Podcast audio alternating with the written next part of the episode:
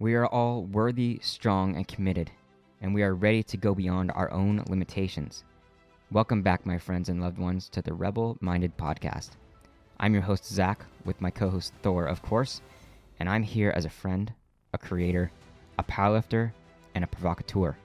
And we are here to learn to question the one thing that keeps us from our best ourselves. Join me as we dive deep to question and strengthen our communication and our vulnerability, create a healthier mind to commit to our goals, and how to give more to our lovers and the world. We're going to face the uncomfortable truths of what it means to be authentically and uniquely flawed, but awesome humans. So, let's get rebel minded. Also, I'll bring in stories of all things powerlifting, Thor shenanigans, and probably some embarrassing mishaps. Let's do this.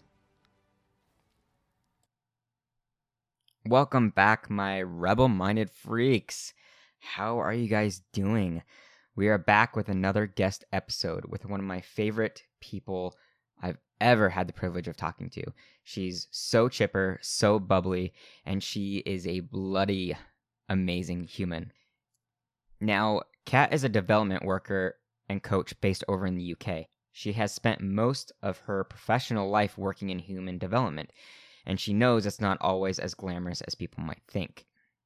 She's been up at 5 a.m.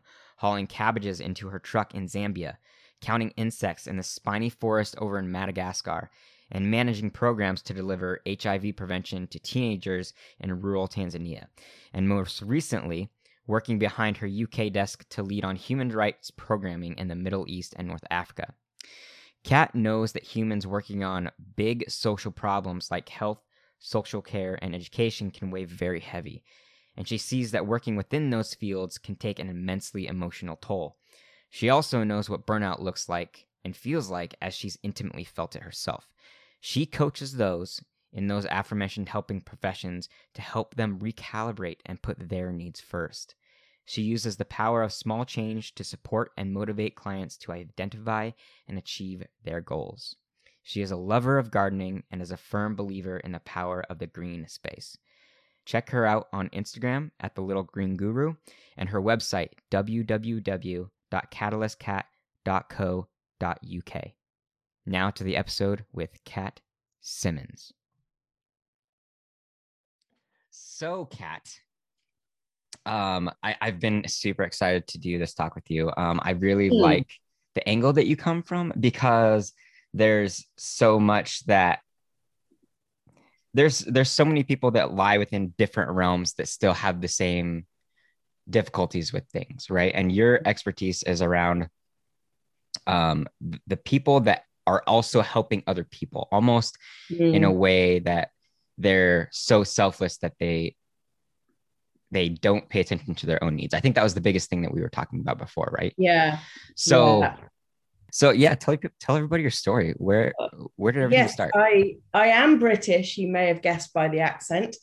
Um yeah, so I guess I am what you would call in my day job sort of a development worker or a charity worker or an international development worker but really um, I use my project management skills, having studied international development at university, to work within the nonprofit sector to deliver programs, projects. Um, I'm currently based in the UK and have been for the last uh, 10 years.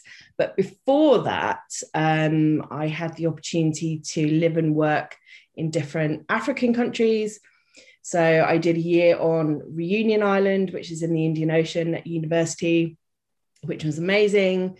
Uh, I went to Madagascar. I wrote my master's thesis on Madagascar, not like Madagascar the film. Madagascar. Oh, dang it. there were definitely lemurs.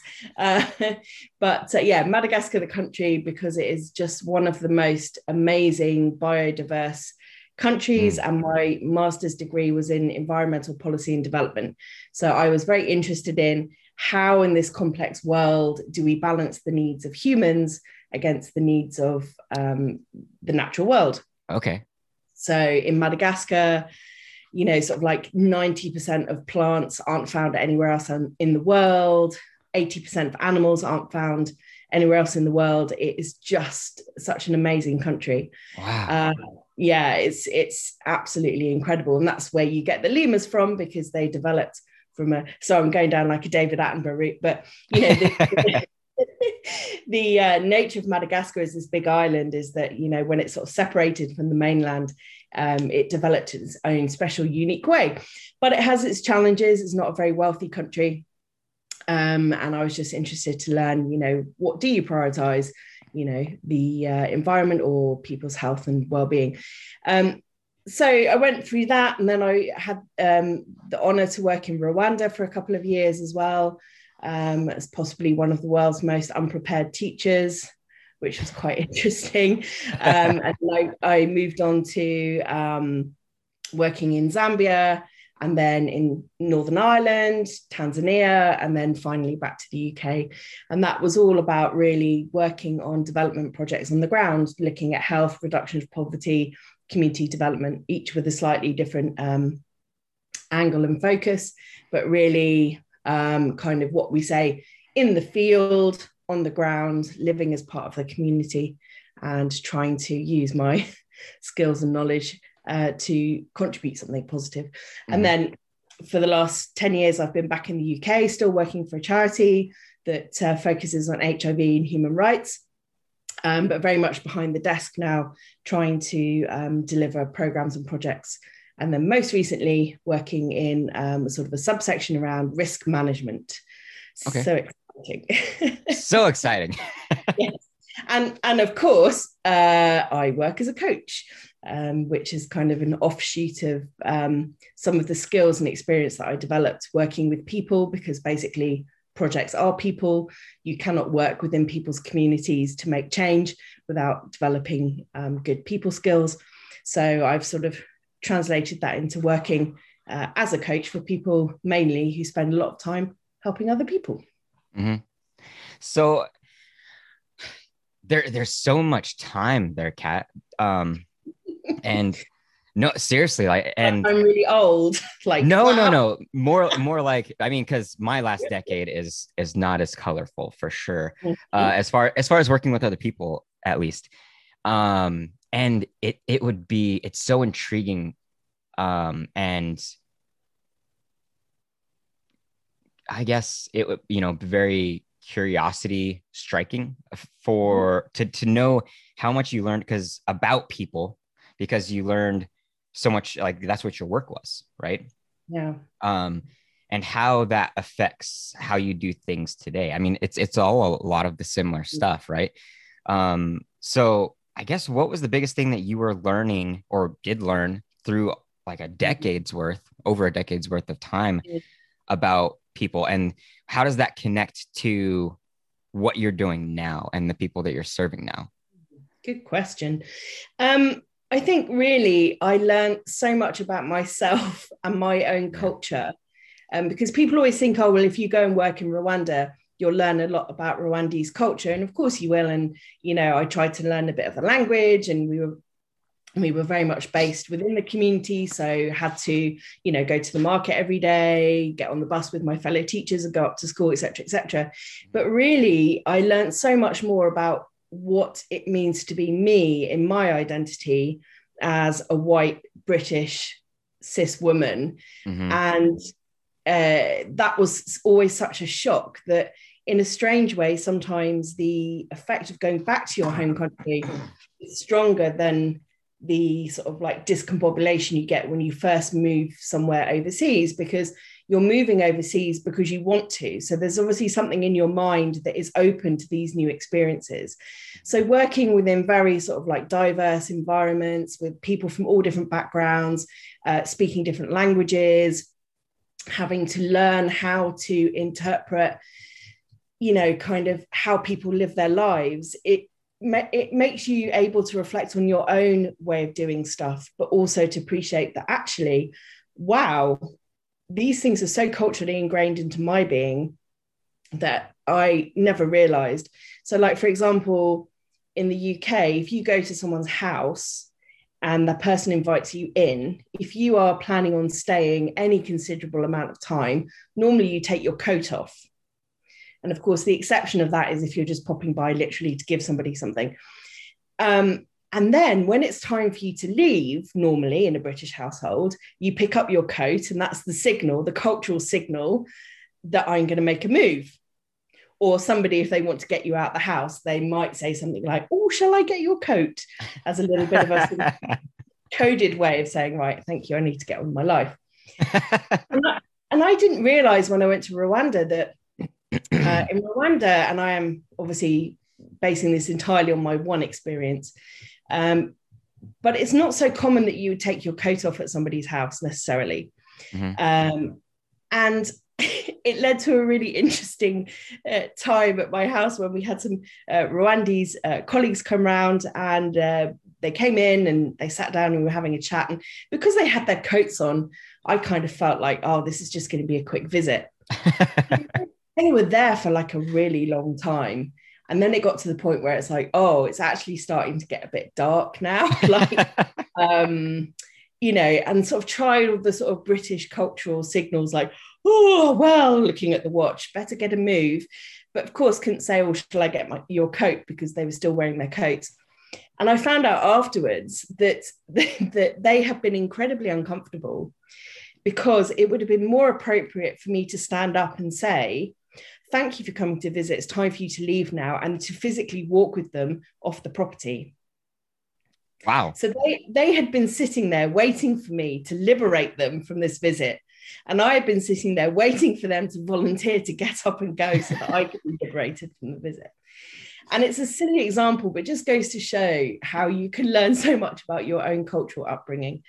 And I've had such you know pleasure and uh, opportunity to continue to work within a diverse workspace in my UK um, job. And I guess it's just it's hard to remember but it's just trying to remember that you come with your own biases and your own perceptions. So even when you're working as a coach it's really important to try and remember that your reaction to a situation or your feelings about a situation may not be the same depending on the person's own experience their cultural background uh, the way that they've been brought up, for example, and that that can really come into play when we have um, you know big events in life. Um, you know, one of the examples is you know sometimes people pass away in the family, and the automatic reaction is to assume that somebody is going to be very very sad and to be very visibly sad about that. And in some cultures, it's not appropriate. You know, grief is not shown in the same way. And also on a human level, we can never assume that somebody is necessarily going to be feeling the way that we feel.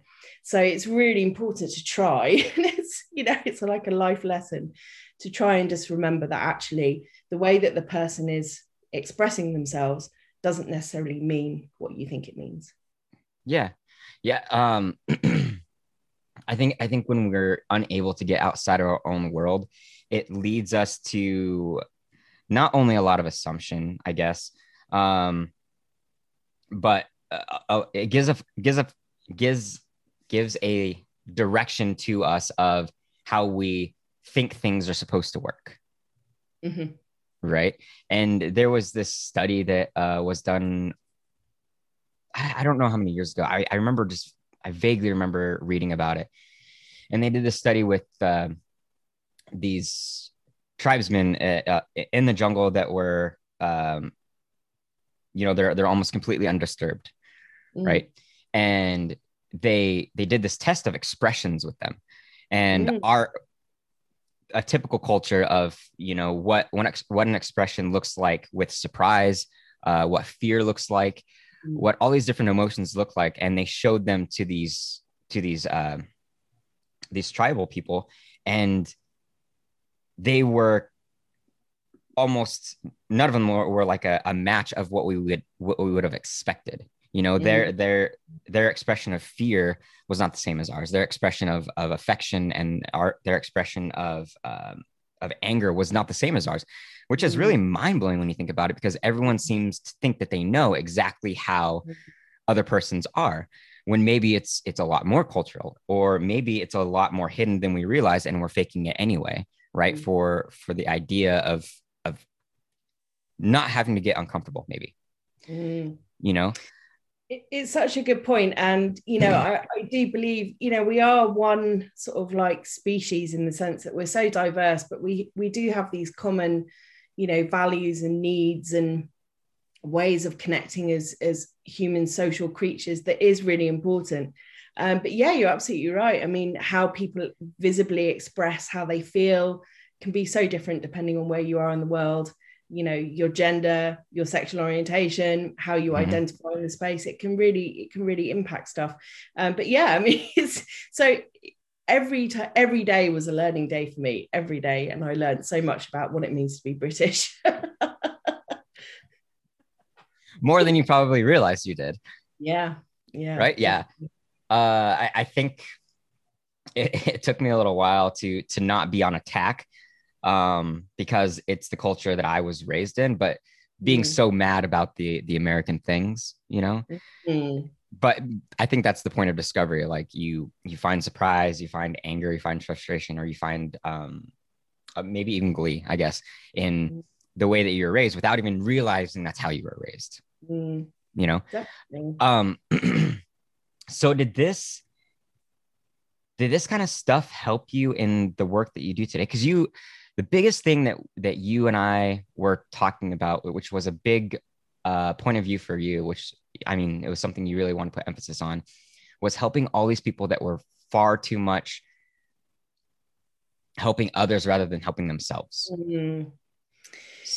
Yeah, yeah. I mean, if you think about it, um, you know, the development sector, it's it's a specific career path. It has mm-hmm. lots of sort of avenues um, but you know it's a thing and lots of people feel very called to use their skills um, you know in a way that benefits the wider society and you know yeah. there's been lots of critiques of um, you know the international aid sector and the need to decolonize aid and you know it is complex but at the heart of it there is for most of the time you know a desire from somebody to want to usually alleviate or to help alleviate the suffering of others and that's a very noble cause and it comes you know with its pros and cons and you know not everybody who works in development are angels as we know um, but I, I feel that the, most of the people that I've hung out with and worked with you know we we've had this shared vision of it's like well you know the world doesn't have to be like this and if we could do things in a slightly different way wouldn't it be better for everybody mm. um, but it has its drawbacks in the sense that it can become it's a very intense job most of the time. Um, on a personal level it can be really difficult. Often you're you know uh, uh, my experiences in the sort of development side of things obviously in terms of the humanitarian response uh, within conflict zones or to disasters you know that's a whole different kettle of fish. Um, and that's even more intense than you know what what some people would experience uh, living and working overseas and it can it can depend so much who you're working with who you're working for. You know are you working for a super large organization? Are you working for the un are you working for a small charity? But at the core there is this desire to do something of good. Um, but it does it can become all encompassing and you find that the lines can start to blur mm. between your own identity outside of your job because so many decisions are made in life based on the job. Mm. and take that along with your sort of personal sense of mission and values. And suddenly it's like i am only here because of my job. I am only in tanzania because of the work. I'm only in rural zambia because of the job. So that can be quite hard. Obviously you leave your friends your family sometimes your partners. You have to try and rebuild constantly these social networks. It can be really difficult you know, and it can lead to, unfortunately, overwork. Uh, you know, working on these big social problems, there is no end date to these these issues. Yeah. They are complex and they take time. You know, things like behavior change. You know, we know it you know in our own experiences how difficult it is to change our behavior oh i wish that i didn't drink so much wine at the weekend i wish that i ate more healthily it's so hard then to make those changes so you know in that sort of context, these big social problems where maybe you feel very strongly about the injustice in the world, or you feel very morally, you know, strong in the sense that it's just not acceptable. you know for for so many millions of people to be living in abject poverty uh, you know often because of you know the nation from where you've come yourself you know talking about that whole decolonizing aid piece um, and just the sense that yeah you know kids shouldn't go to bed hungry. And that is something that you know it's not just a problem out there. These are issues that we face in our own societies of course mm-hmm. and our own cultures. So it's not so uh, simple just to say oh you know i'm going there and nothing like this exists in my own community. Um, but it can be really challenging. Sometimes there's you know vicarious trauma. You can sometimes see things that are upsetting or difficult to deal with um, and those things stay with you for for a long time. And you know it really is around that sort of loss of identity and being able to come back to that place where it's like what i would like to do in my life can i do it without feeling guilty? You know it's that sense yeah. of everybody else has it worse than me. So why am i complaining? Mm-hmm. um and it's true you know we, we have this society where you know people can be too selfish people can be very ignorant of the wider world. They can be very narrow-minded and focused on then you know what they want. Um, but it's when it starts to swing too far the other way and then you start to realize that you're being perhaps too much driven by this external focus rather than your sort of internal true self um, that that's when you realize actually wow this job has taken over my life. Yeah and it's led me to places where hmm, i'm not quite sure i like this person anymore so it's tricky. It's tricky. I mean, the, the thing that comes to mind most, I guess, is is like if you, regardless of whatever job you have, you know, because I I think it's a constant learning process, and I think that you know different stages and different examples and different experiences like a matter. Like diversity of experience really matters, but it seems like no matter what you do, even if you want to do something noble, if you're not careful, you'll lose your autonomy. You'll you'll be you can you can still be you can almost still be uh have like a victim mindset, you know, because you're so obligated to do everything for everybody else that you don't see where you have power to do things for yourself maybe mm. you know you know what i mean um i don't know it's it's kind of a it's kind of a tricky spot because you would think that the work that you're doing is so progressive and, and so effective for everybody outside of you that it would bring instant happiness you know to yourself right because that yeah. there's that phrase of like do everything you know give value to the world and you know the, the world will give back what you what you need yeah. um but it, it does seem like it can be very taxing emotionally physically um even yeah. maybe maybe spiritually too uh what are the types of jobs of the people that you're working with that are having the biggest difficulty with this, this type of thing? Yeah. I mean, before I answer that, just to sort of reflect on the point you've raised yeah, there, I mean, totally. you got to remember these things in life. Everything has a payoff, doesn't it? There's yeah. a reason why we keep doing these things. And you might ask the question, like, you know, why do people do this job then if it's like so detrimental to their sense of identity? Mm-hmm. And it's like, yeah, but you have to remember when you're working with your colleagues in those kind of environments, you know, people that work in international development, like I said, they're very motivated, they're very uh, inspired and inspiring. There is a mm. real energy that you get from hanging out with people who have this sense of being moved to action, who are just not prepared to accept the status quo.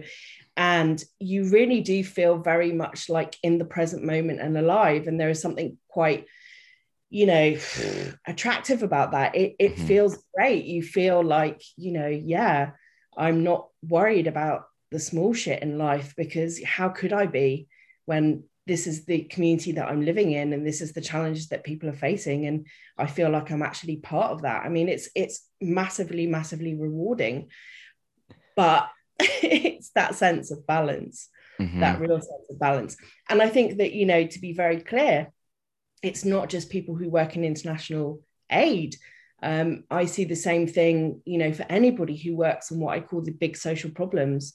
So health professionals, nurses, doctors, healthcare assistants, you know, can I even include dentists, you know, mm-hmm. um, teachers, social workers, uh, people that work on you know drug and alcohol rehabilita- rehabilitation you know these are all jobs where people give so much of their energy to a problem that has no defined end and where often there is there is both pain and pleasure in working with people who are experiencing pain but also who have great fulfilled lives as well. Because you know let's face it not everybody's a victim. It's we don't want that savior approach. That's not helpful. But yeah. it's very difficult when think about the pandemic the covid-19 pandemic you know the impact it's had on healthcare healthcare professionals the whole of the last year and it will continue imagine that you've been working in a hospital and you're working with covid patients do you think you're really going to care that you couldn't get feta cheese for your dinner you know yeah, yeah. any cheese will do i am mm-hmm. just happy I've, i'm just happy i've got a dinner break you mm-hmm. know it's that kind of attitude um you know so it's really really tough really tough for people you know where you're having to think constantly about how all these different connections are made you know wow the outcome that we want is this. How do we get there? And mm-hmm. that sounds really easy when you're dealing with things like building bridges. Yeah. Practical things. But you know how do you reduce stigma for people living with hiv for example? Totally. Yeah. Totally. Uh so it's almost like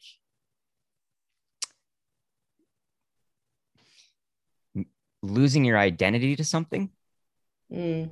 you know even if it even if it is noble it is does that does that kind of seem on track i guess um, people losing themselves so much to their work that they that they don't forget who they are. because yeah. what it reminds me of is is like moms that um, mm. that are no longer moms or moms that you know you, know uh, parents that get divorced or whatever and then you know mm. she has to find her own way and you know that you know she doesn't have her kids with her all the time or there's a bunch of different situations and i don't want anybody to start attacking like oh well yeah anyway so or like moms or um you know i have two friends that are cops and one of the biggest things because i went mm-hmm. through i went through the process too of becoming a deputy and the thing that they they really instilled in us or tried to really instill in us is like make sure that you have a life outside of this because you put yes. in a lot of hours here and you get to know the people here a lot and yeah. you and these other people are the only ones that really understand what you're doing and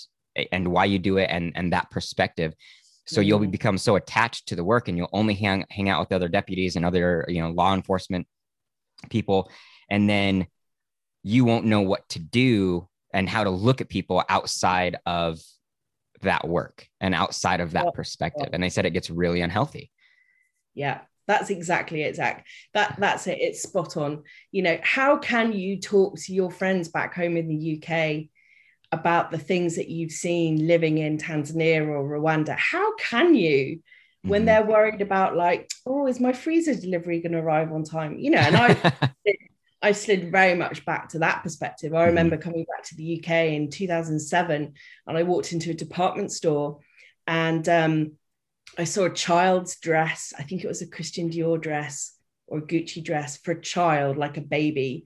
Oof. And it was like 200 pounds and it provoked such uh, a feeling in me that I actually said something to the assistant like, "This is disgusting." Oh, um, yeah. But you know what? We're not all angels. Yeah. I won't lie to you. You know, yeah. I have spent seventy pounds on a candle. You know, so it's it's easy. It was a very nice candle. But you can how easy you you can slip back. You can slip back. You know, and that's why I think so many yeah. people find it so hard to have that balanced life because it it's almost easier just to stay in it like mm-hmm. you say socialize with your work colleagues you know see them in the office or the the hospital or you know the department or whatever you know hang out with them socially you know that kind of stuff it, it's tough mm.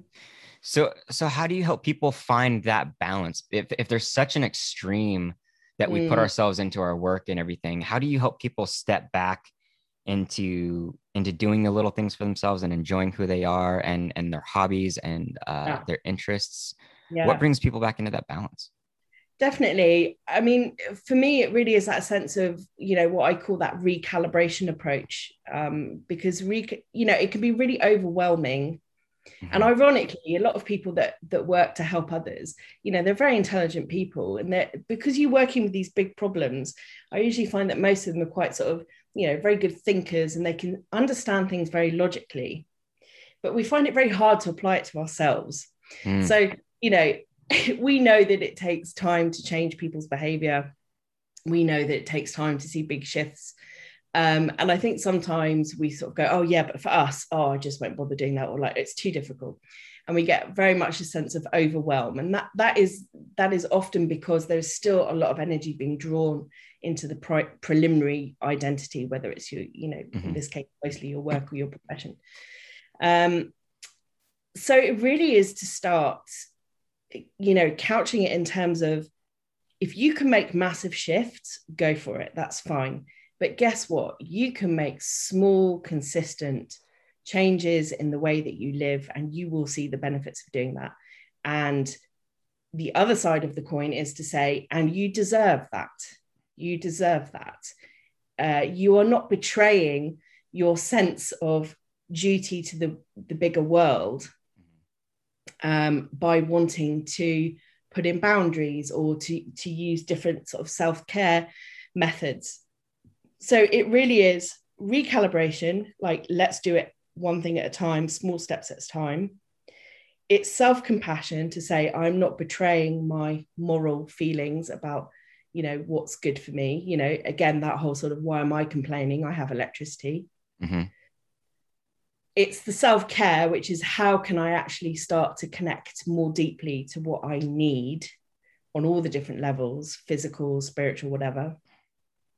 And I think it is about looking at the person holistically. So often I might have a client who will come and say, Oh, I've got um, an issue with my job. I'm not sure if I want to, you know, how I want to move next in the sector, et cetera, et cetera but it's never really just about the job because when you start to talk to them you realize hey guess what they're a whole person under this job identity and if you don't treat the whole person in the sense of you not treat in the medical sense but treat as in paying attention to the different elements of the person um, then it, it totally undermines the entire point which is to move forward in a way that you feel whole uh, if that makes sense No, totally. Yeah.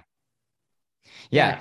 uh, I think that that whole is is something that people desire, um, and and a lot of times I think it's it's they feel like it's farther away than it really is. Mhm. You know, it seems like most times we have what we really need. It's what sh- what brings us what creates the shortcoming. I think is realizing that it's within our action it's it's within our pauses it's within our presence in in order to to recognize that we have everything we need and we have everything we need to move forward too. You know it- Mhm. it's the action and, and educating ourselves or um or taking our moments that separate us from the world or whatever you know.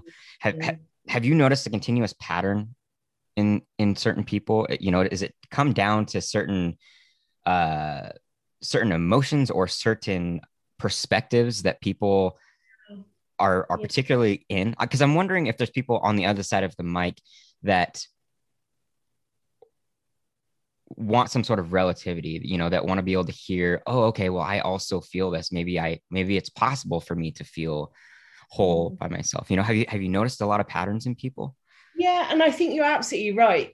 I think really underlying the sort of things that I tend to encounter, you can see it in other parts of society. So it's it's definitely not a challenge that's just solely linked to this sector of, of the community. Mhm. You mentioned mums and parents, I would say, you know, it, it really is that um on one side, it's the kind of the sort of slightly guilty feelings uh, I've made a commitment to this cause, I've made a commitment to this organization. If I want to do something that suits me better, and shock horror, if it's outside of the sector, that's even like doubly worse. Mhm. So it's that feeling of um, responsibility is often very high, um, which again I think you see in parents. You know, they their sense of responsibility or guardians, the sense of responsibility towards their the people that they're looking after takes precedence over everything. and sometimes it doesn't stop even when the circumstance changes you know we always joke about you know martyr mums who just just never put themselves first yes. you know not easy but it, it's that kind of thing. And also one thing i notice is that people who work um, in these kind of sectors and you probably include parents in this they're really tired because they work like long hours or they feel the sort of like the mental strain of the work. I mean number of cases of burnout rust out really poor boundaries. So emails all the time, emails in the evening, emails at the weekend. You know, I, I have seen emails from people being sent, and I'm thinking, what? When did this email get sent? And I look, and it was sent at 5:29 on a Saturday morning. Oh no, come on. Yeah. It's so it's those feelings spill over into the behavior. So the emotion okay. needs that kind of poor poor boundaries is definitely something that's that's common. And and remember sometimes people may not even be aware of it. Yeah. Yeah. They may not even see it as a problem. They might say oh well it's bloody efficient for me to be sending emails all weekend or that's when it suits me to send an email. What's the problem? Yeah. But um, Thor's dreaming right now. Oh, um no i I think that's so huge too is what we don't see about ourselves. Mm. And and you know that's why I think this has been one of the hardest things for me too is not only making sure that we interact with other people, not you know making sure that we not just communicate, but communicate communicate about the things that are tough, the things that are disturbing us, because I think that we put on this shield of like I'm doing good, like I, have I've got this education and I'm making a difference, and then we mm. don't think we're good enough or, or that we should be able to handle ourselves complete like we're s- supposed to be mm. an emotional superman inside you know but we're so based around you know doing things together it's why part of the reason we're the dominant species i think is because we collaborate mm. you know and i think people are so afraid to do that that they don't have that outside perspective that will gene you know this genius that we would think that would help them when really it's just a different angle that mm-hmm. someone else has for us. That's why I think that therapists and counselors and coaches are so crazy important right now because so everybody's so out of focus and so everybody's so out of touch with their inner selves mm. that we need people to really help us see what's true about us about us because i think who we are is so separate so separated from the actual reality of what mm-hmm. we're doing. I, for the longest time, it's something I've been trying to attack, and I probably need a good coach, Cat. Um, we'll need to talk after this. Um, is that I feel like I'm not worth anything if I don't do my work. If I don't work, if I don't yeah. work. Um, but I also only know that work as the physical labor that I've always done my whole life, probably because that's how my father done it, has done it. You know, he that's the only that's the only work he's ever known is physical labor. And so when I start tapping into something that I think is good for other people, that I think is creative, that I think is is beneficial and valuable, I don't see that as work. And so I attack mm. myself saying this is not priority because you're nobody is nobody's going to believe that you're worthy if you're not doing something that is you know keeping you above ground that is paying your bills that is um, that is beneficial to everybody else you yeah. know and and not allowing myself to to find benefit in the work that i do outside of my day job. Yeah yeah. You know and and so you destroy yourself a little bit. Um i would like to just say you know you might consider humans to be the dominant species but i would argue that if you had spent if you had spent a similar night in the rather divey hotel in which I used to stay in Tanzania with all of the mosquitoes in Dar es Salaam, you, you might feel very uh, not dominant in that sort of situation. I certainly didn't feel in control of, of anything. no, you're absolutely right. And I think it, it goes back to that sense of, you know, um, the internal focus versus the external. You know, mm-hmm. what is driving you? And and I know through my sort of experience of, you know, sort of going down the counseling training pathway and also being, you know, a, a, a counseling client myself, it's like that's the hardest thing. It's like where we feel very driven by the external factors. Mm-hmm. We don't make decisions that really reflect deeply you know what we need and we want and when you you on a logical level feel that your work is very beneficial to the external environment that's the point. What if you change your mind? What if you mm-hmm. what if you don't want to keep doing that or you want to do something different? And i don't think it's about you know manual or non-manual work or you know academic work or non-academic work but it's about what's driving you and where are you coming from? Um, and if you're able to say you know what is really my purpose here? Am i really doing this for the community or am i doing it for me? And what's what's the if i'm saying yes to this what am i saying no to? You know mm-hmm. that kind of that's always a good question. Um and like you say because people are are not uh, we're not logical that's that's part of the problem and we are never just our jobs. So your feelings about you know like you said about the the need for the financial security you know that comes from our own experience and what we've experienced growing up and how we see it reflected in the world around us. Mm-hmm. And wouldn't it be interesting if I took you to where I used to live in Zambia, for example? I wonder how that might shift your mindset. And maybe mm-hmm. you wouldn't you wouldn't feel so strongly because out of your cultural reference, it doesn't have the same weight. Totally. And that's what's so fantastic about being able to experience living in different countries and cultures is that like i said right at the beginning you reflect so much back on your own cultural upbringing and it can be so liberating because yeah. you suddenly realize in this culture people don't think that way about me. So therefore i don't have to be like this or like that. It can be very very liberating.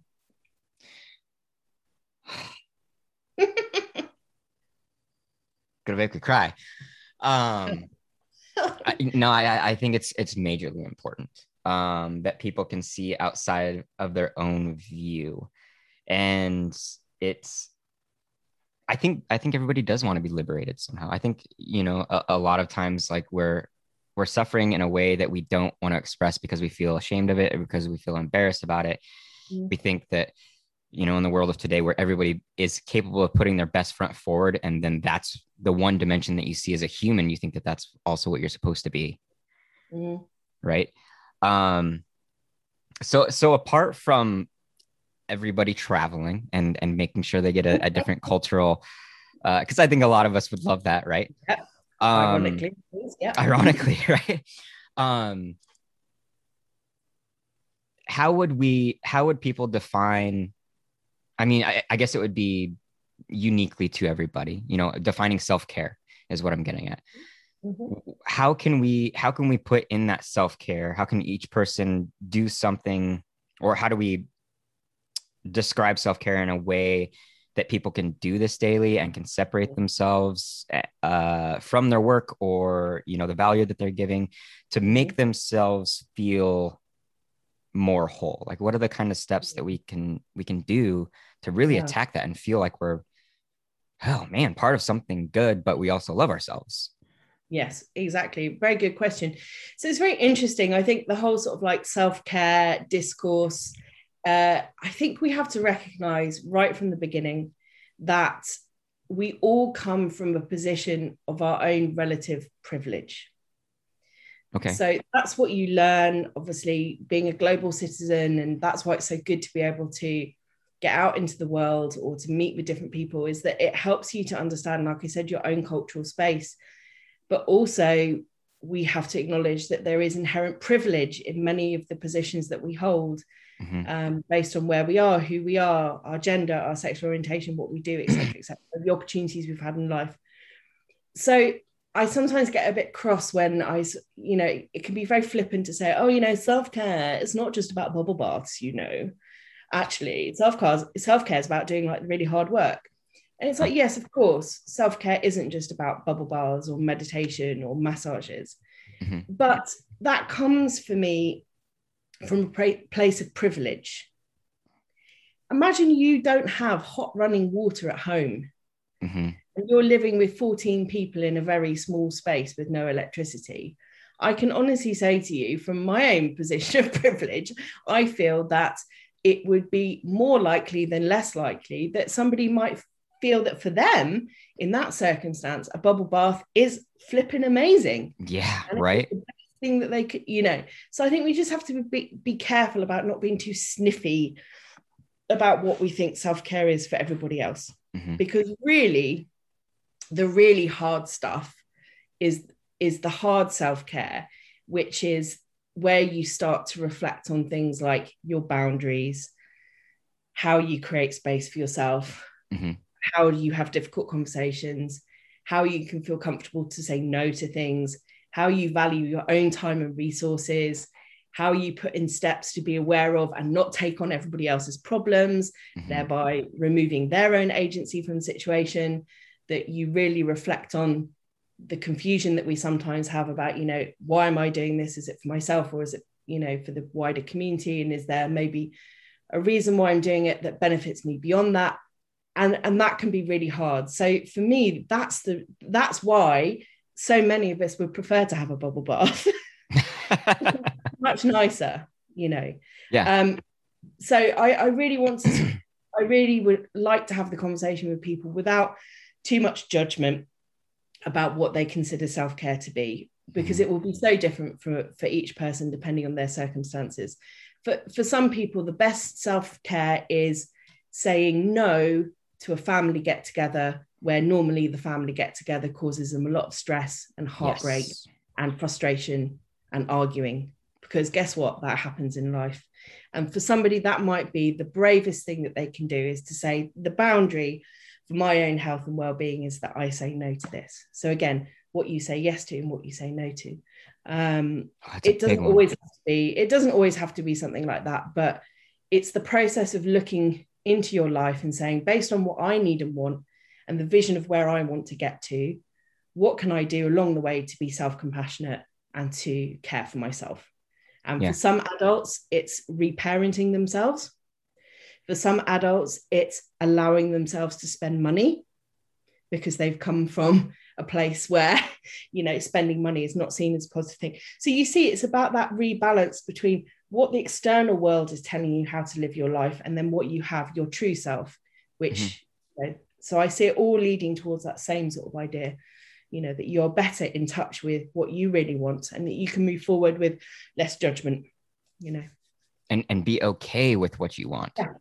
Yeah Because and to, be able to express it and to talk about it Yeah. you know without shame or embarrassment imagine you imagine you'd gone to university and you'd studied a phd in economics and you went off to work with the un you know i don't know in guatemala working on their i don't know multilateral economic development program Mhm. and then imagine you got really burnt out after 15 years in the field and you came back home and you lost touch with your friends you didn't have a partner or any children yourself you'd never owned a home there. And then imagine you said oh sod this for a game of laughs. I want to open a bakery. Do you see what i mean? Oh, totally, yeah. how many people would be like sorry you went to university and got a phd. You've been doing amazing work in guatemala and now you want to open a bakery. Do you see all the stigma and judgment that's in that? Mhm. that's why people don't like to move away from what they've already invested in even if it's not making them happy anymore. So so in that situation, um, do you think I'm gonna question? I'm gonna question this cat. Um, this is my job is to create questions. Um, so do you think that that has? I guess when if there's a shame factor, it, is it like because it's so separated from the work, um, and because if if that were the case and the guy was going to open a bakery, Mhm. then the questions maybe i mean i, I know I, I guess i'm asking you also. I guess the questions might be like um this is you know this isn't saving the world. This isn't helping you know this isn't helping people through their problems. It's you know if Mm. i'm baking food it's it's only carbs and i'm only making people's health worse. Um it's not enough to fill my own heart even even though i feel like baking is one of my favorite things in the world and, and you dismantle all the reasons why this would be good for you yeah you know and you Yeah. compare it to a past life or a, a, a life you're expected to live almost right i mean it's not my own dream so it's hard to find the questions but no or the challenge is how could you do something that might be perceived as so selfish knowing what Mhm. you know when you've seen people suffering from abject poverty, who are not Yeah. able to take agency, who don't necessarily have governments that look out for them. You know, that that's the challenge. It's like, how do you, how do you, you know, imagine you were a doctor, same sort of thing. You've invested a lot of time and energy. You help. What do doctors do? Doctors help people. It's the entire, you know, basis of the of their of their being, you know, as they want to do that. Imagine you said, "Oh yeah, actually, I'd love to become an interior designer." hmm I mean, I'm not saying you know we can't generalize, but I wouldn't be surprised if that you know a lot of people have these thoughts about you know as they go through life. It's like, hey, guess what? What interests me now at 43 is very different from what interested me at 23. But Yes. oh shit, I have invested a lot in this pathway, you know, mentally, energetically, practically, financially. You know, and I'm not saying that only people who work in development or doctors have this issue, but it, I think it is it's it's exacerbated by the fact that if you have chosen to get into a profession that is explicitly has the goal to help people and that's how other people perceive your role then it can be really hard to say actually i want to do something slightly different you know No, yeah, I it, it seems like if you if you talk to enough people, you have this. You kind of start to get a, a, a re, this skill, like this reading of energy, that Mhm. kind of lights you up, or or it does for me at least. Like you see something that somebody may not be their job, but they're really good at, and you you feel their their passion about it, and you're like, in the back of your mind, you're like, why don't you do this for your for your living? You're like, why don't why don't you just do this? And then there's there's other people where you can feel the vibe that it's it's all about the success, and you have no idea who they are inside. And Mm, I don't know, there there's that weird energy transference that maybe not all people feel, or may, maybe are not all aware of, but you, you can really tell the passion in somebody when in those types of situations you know and and you you you almost question the other person inside yourself of like how are you not doing this Mm. because you seem so Mm. vibrant you seem so alive when you talk about this or when you act out on this type of thing you know and i guess that goes back to you know them thinking that it's it's only a hobby and it's it's not meant to be you know the life sustaining thing that they want you know they're too obligated to a job or you know you've spent 20 years like what you're saying dedicated to a career and it's it's the only thing that you know so how do you how do you separate yourself from that Yeah. how do you how do you start over i guess quote unquote start over um in something new even though it's something that you would love to be a part of and something you're super passionate about Mm. It's so true. And I think, you know, it's, and don't get me wrong, you know, there are plenty of people that work in the development sector or the non-profit sector, you know, who are very career focused and driven and, you know, they are financially rewarded for the hard work that they give and they they don't they don't have any of these you know issues that i'm talking about. Um so just like any other part of society there's always some people at one end and others at the other end. Um but i think it's it's absolutely true um I've completely forgotten the question now because I'm I was so in my own brain about uh, thinking about that. Sorry, it's five o'clock. It's nearly time for wine. Carry on. we got to make it to at least five so that we can have a glass of wine um no it, you know it, obviously we, we want to wrap this into the the rebel minded process right that is Mhm. the point of the podcast you know um and the rebel minded process is all about what we decide to question. So Yes. is there are there things that you think people are not questioning enough? Mm. or you know and what kind of help do they need? I i always think that questioning should always include other people as much as as much as it can.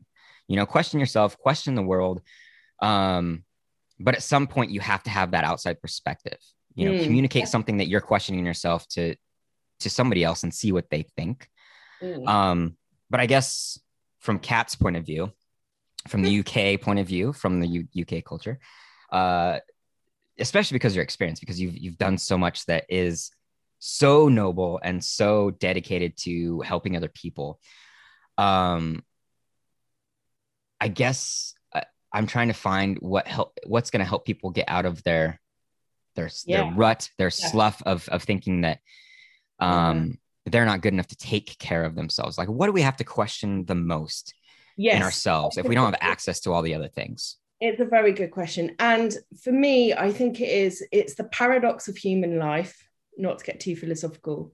Oh, let's totally do. I love it. we know that in the greater scheme of things, we are but a blip in the universal time frame of existence. Mm-hmm. We know this. We know that we die, we continue to exist in our current form and physical shape, if you want to allow for lots of other possibilities. But we know this. We mm-hmm. know that sometimes really uh, unfortunate things happen and people die way before you would like them to, or people have accidents or stupid things happen. So we know logically that human beings are fragile and we know that we are also at times violent and complicated and destructive. We also know that we are caring and community minded and you know determined to make shifts so that people have a more equal existence in this world because we can see ourselves in that bigger context however knowing all this and knowing, particularly like in our lifetime, think about it. My God, the access to technology. Can, you know, holy moly, Google Earth, you know, my God, you know, phones, all this kind of stuff. We we have so much more knowledge. Um, yet we we are so stupid sometimes. I think they were saying we know more about the moon than we do about our own oceans. Mm-hmm. And for me, that's what is always Ooh. the thing to remember. It's like we know that we are very small things on this floating ball hurtling through the universe. Yet we sometimes become so detailed focused. I mean, how many times have we done it? Had a difficult email conversation with people at work, or mm-hmm. somebody bumped your truck in the parking lot, or whatever. That shit stays with us for days. Yeah. Four days. And yet we know that we only have this one life. So I really love that visualization where it's like, just think about where you are now. Stop thinking about everything else. And just visualize yourself.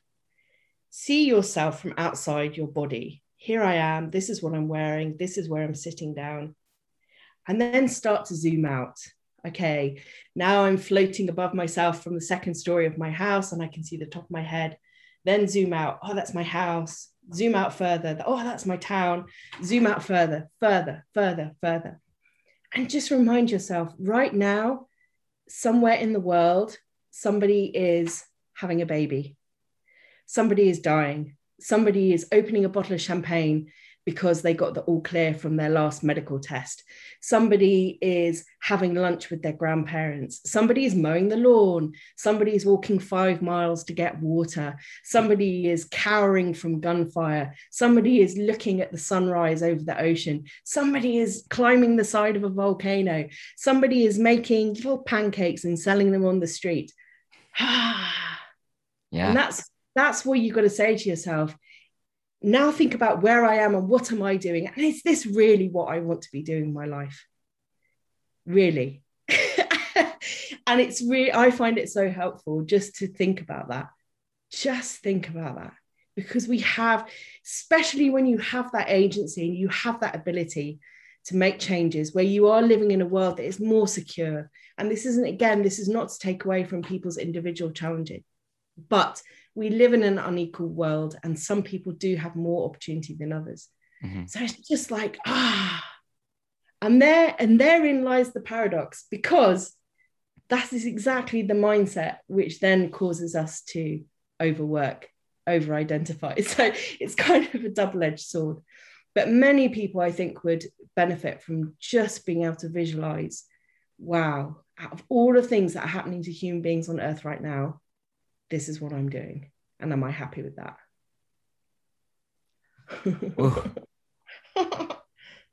That's it, it's it's raw, I guess is the best way to put it. It's like it's truth. It's, it's truth. truth. And uh God, what what better way to question our existence about things like our personal exi- our individual existence because out of 8 billion people you know how do we how do we place ourselves Mm. if, you know if we're if we're a blip in time we're also kind of a, a, a blip on the globe too you know and Yeah. how how big of effect do you want to have you know how i that's a tough one that's a tough one i think that's on an Yeah. individual basis yeah that would be very unique and diverse for a lot of people though you know Yeah. um how better way to decide that you are something different that you are something unique that you can attack to so many different other problems and you can Mm. fulfill yourself in so many other different ways Mm. and you know it's it we don't want you know we don't want overwhelm because Mhm. that we don't want to stay stuck in this feeling of like oh my god oh my god i'm just this inconspicuous ant on planet earth there's no point it doesn't matter oh i totally You know, took that the wrong way so that's why no but that's why doing these kind of exercises is always helpful when you have a coach who can kind of give you a little bit of guidance and you know hold that space for you uh, if you want to think about it on your own time. Of course you can. Um, so again it's about th- th- this this for me these are such good questions because this is the entire problem with the human existence is that we are very very complex as a species we we have these complexities we have these interdependencies we have this inequality across the world which makes it really difficult you know. Some people might say it's really inappropriate just to tell somebody you know who's living in poverty oh just think about where you are in the globe you know. So do you see what i mean? It's mm-hmm. got to be appropriate for the context that you're in and and it goes right back to that question of for people who then feel that they don't want other people to experience you know pain suffering whether here in the uk or elsewhere in the world. You can see why it becomes such a strong pull to people.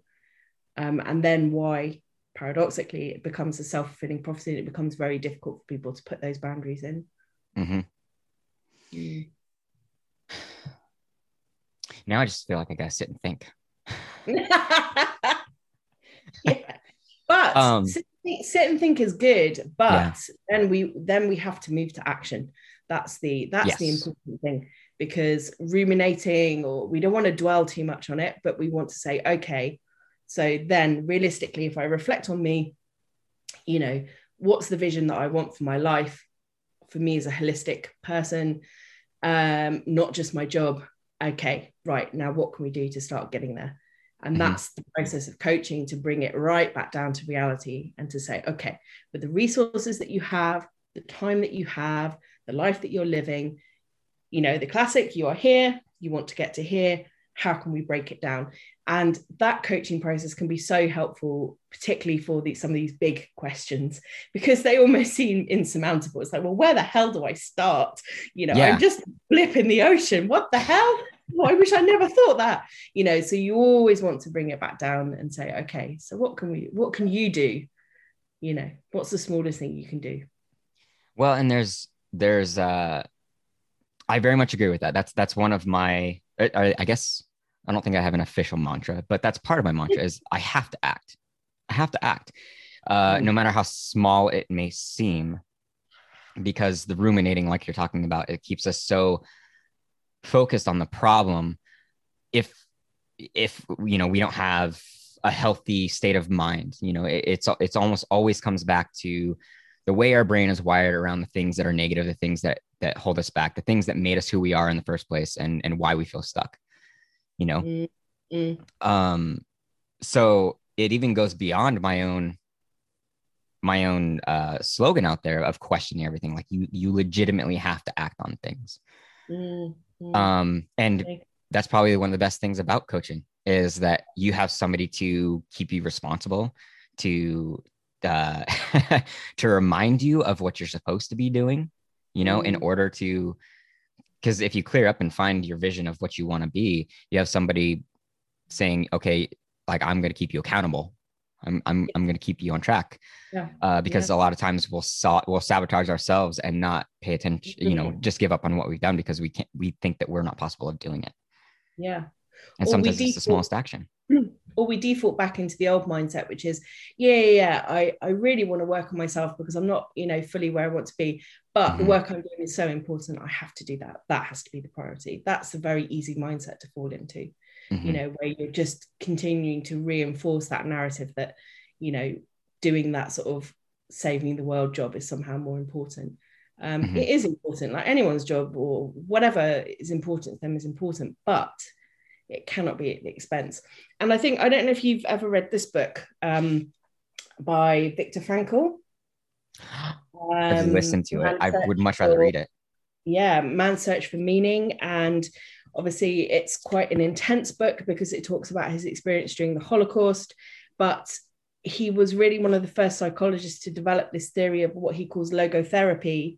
And if you don't mind, I just want to read a little bit from it because No, totally. it really articulates the complexity of what it means psychologically in that sort of understanding where we fit into the world.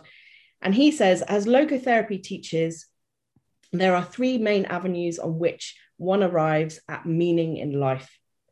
The first is by creating a work or by doing a deed. The second is by experiencing something or encountering someone. In other words, meaning can also be found not only in work, but also in love. But most important, however, is the third avenue to meaning in life. Even the helpless victim of a hopeless situation, facing a fate he cannot change, may rise above himself, may grow beyond himself, and by doing so, change himself. He can change a personal tragedy into a triumph. And this was very much based on his understanding going through the Holocaust and trying to understand psychologically how that environment affected people psychologically.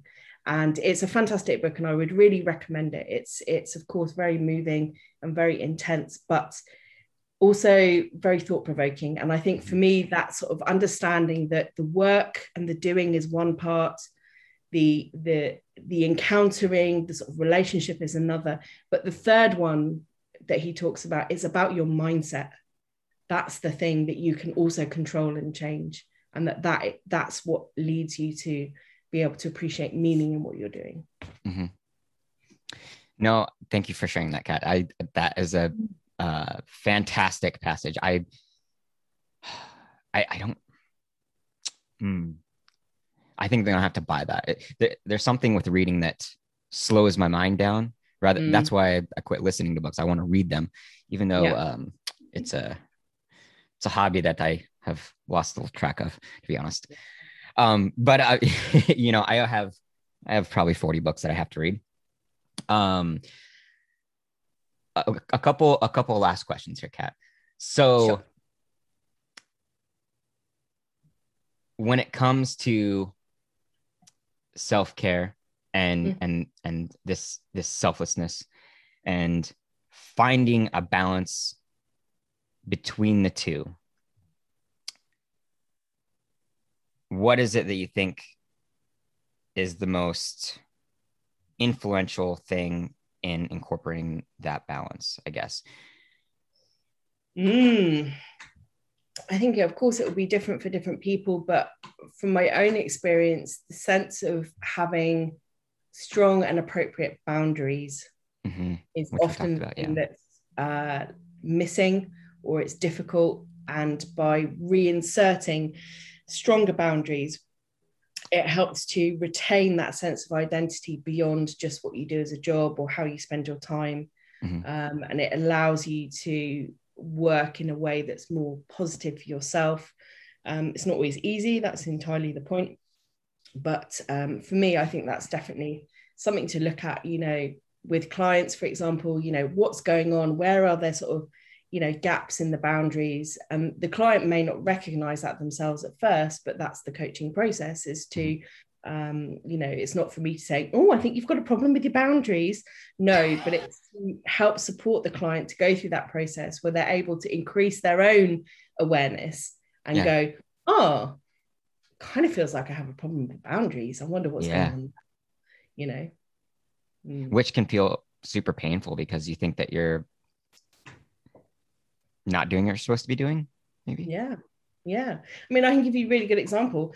Um, it, at work, um, you know, going through a couple of sort of restructurings, difficult times at work in the past. And, um, you know, I had been involved in the process and I had a chair next to my desk, and often colleagues would come and sit down in the chair um, and have a chat with me and get a bit of support. And the reason why I put a chair there was because colleagues were coming over to my desk and they were standing there having a chat. And I felt bad that they mm. couldn't sit down. So I thought, oh, let me put a chair. That would be helpful for them, won't it? And do you know what? It was the worst thing I could have ever possibly have done. Because what started off as a well meaning thing, mm-hmm. let me help these people, let me give them a chest that it, it I could, created a monster for myself because it was an inappropriate lack of boundaries in the sense that suddenly I realized, wow, maybe I'm getting more out of this than they are you know mm-hmm. maybe i like being liked. Maybe i like people coming to me for advice. Mm-hmm. maybe i like you know maybe it's nice for me to feel connected to people. And i realized through my own process of counseling training at that time wow i'm also taking away their agency to manage their own problems. Ooh, yeah. And there is a real fine line between i'm supporting you to i am now taking away your agency so for me, going through that process, reflecting on it myself, suddenly I had that thing like, oh shit, should I get rid of the chair? And then, of course, the brain was like, yeah, well, if you get rid of the chair, people think you're really rude. People think you don't want them to be welcome at your mm-hmm. desk. Mm-hmm. People think that you're not being very helpful. I thought, mm-hmm. oh, shit, I'm going to have to really, you know. And do you know what? I got rid of the chair. It was never a problem. It was never a problem.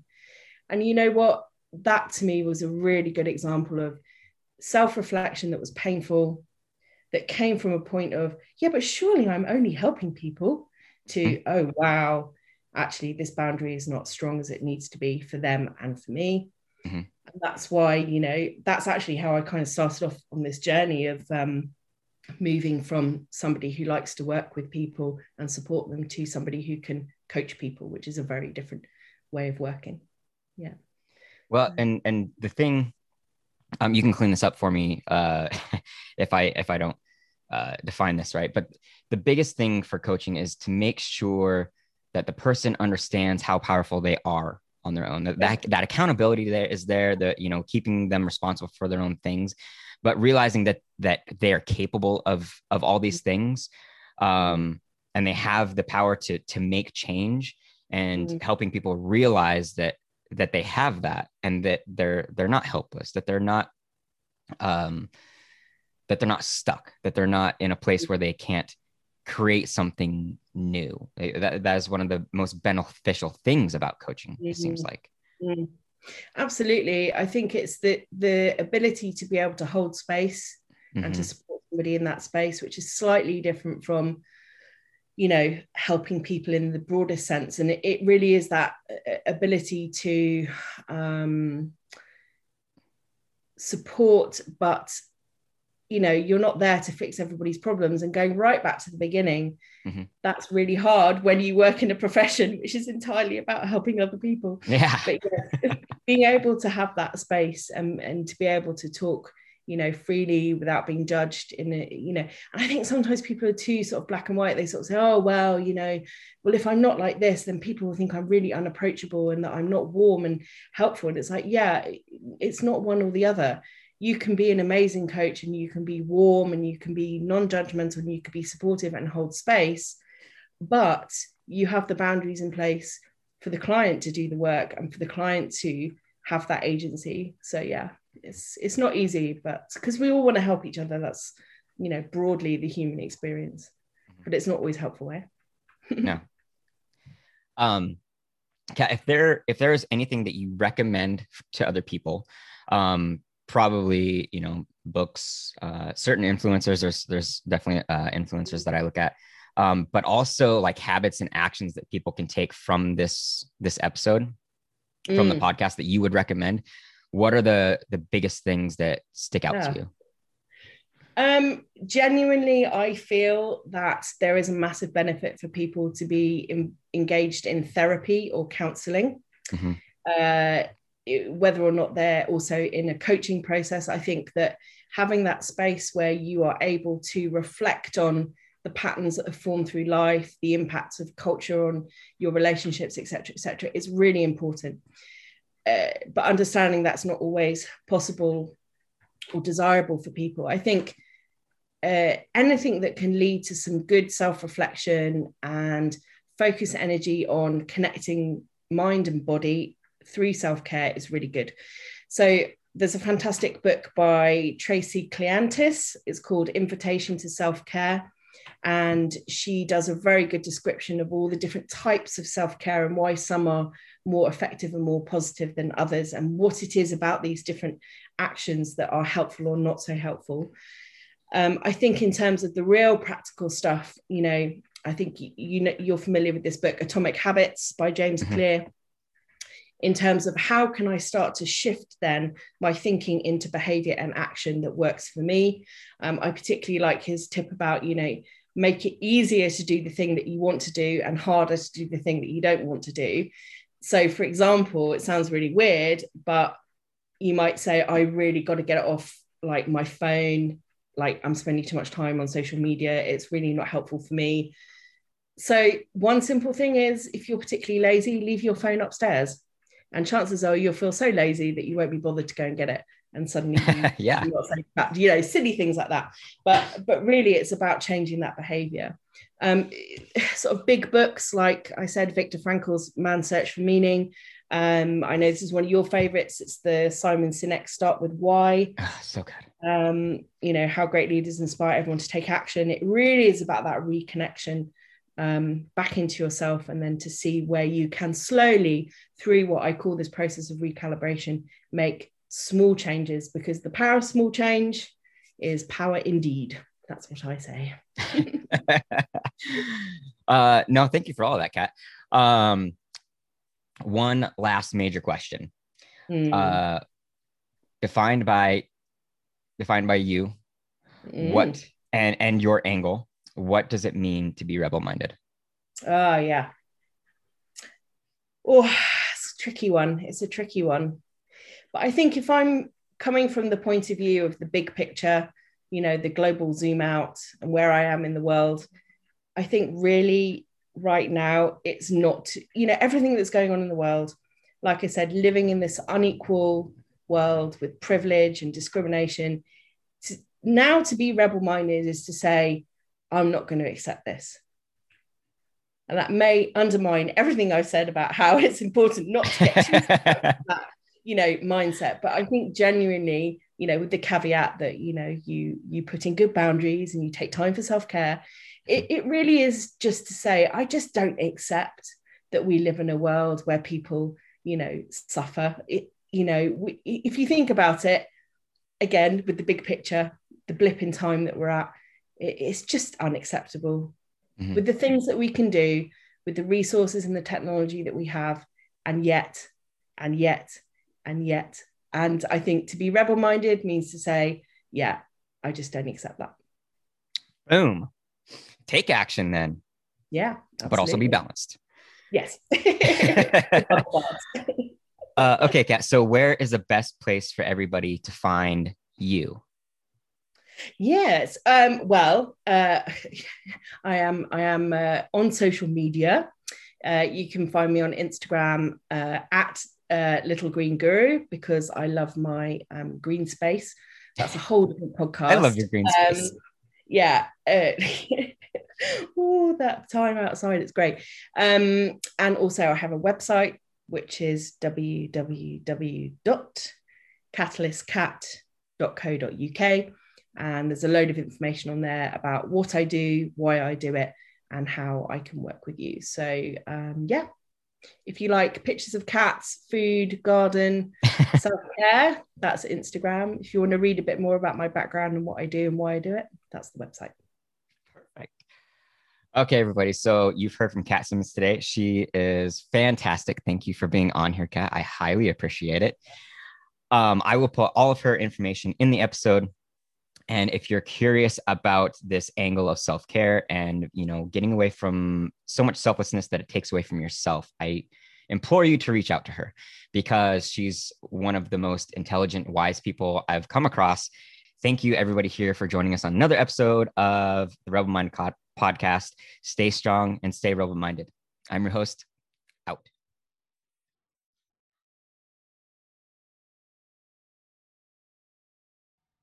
Here we are again at the end. I'm starting to tear up a little bit. And I just want you to know that I'm going to miss you. And I appreciate you. And I love you. And I hope that whatever you're after, you keep fighting for it. Your experience is uniquely your own. And so that means so are the challenges that you face. Stay strong and don't let anyone diminish who you are or what you dream of being. As your friend and fellow flawed human, stay rebel minded, my friends. Until next time.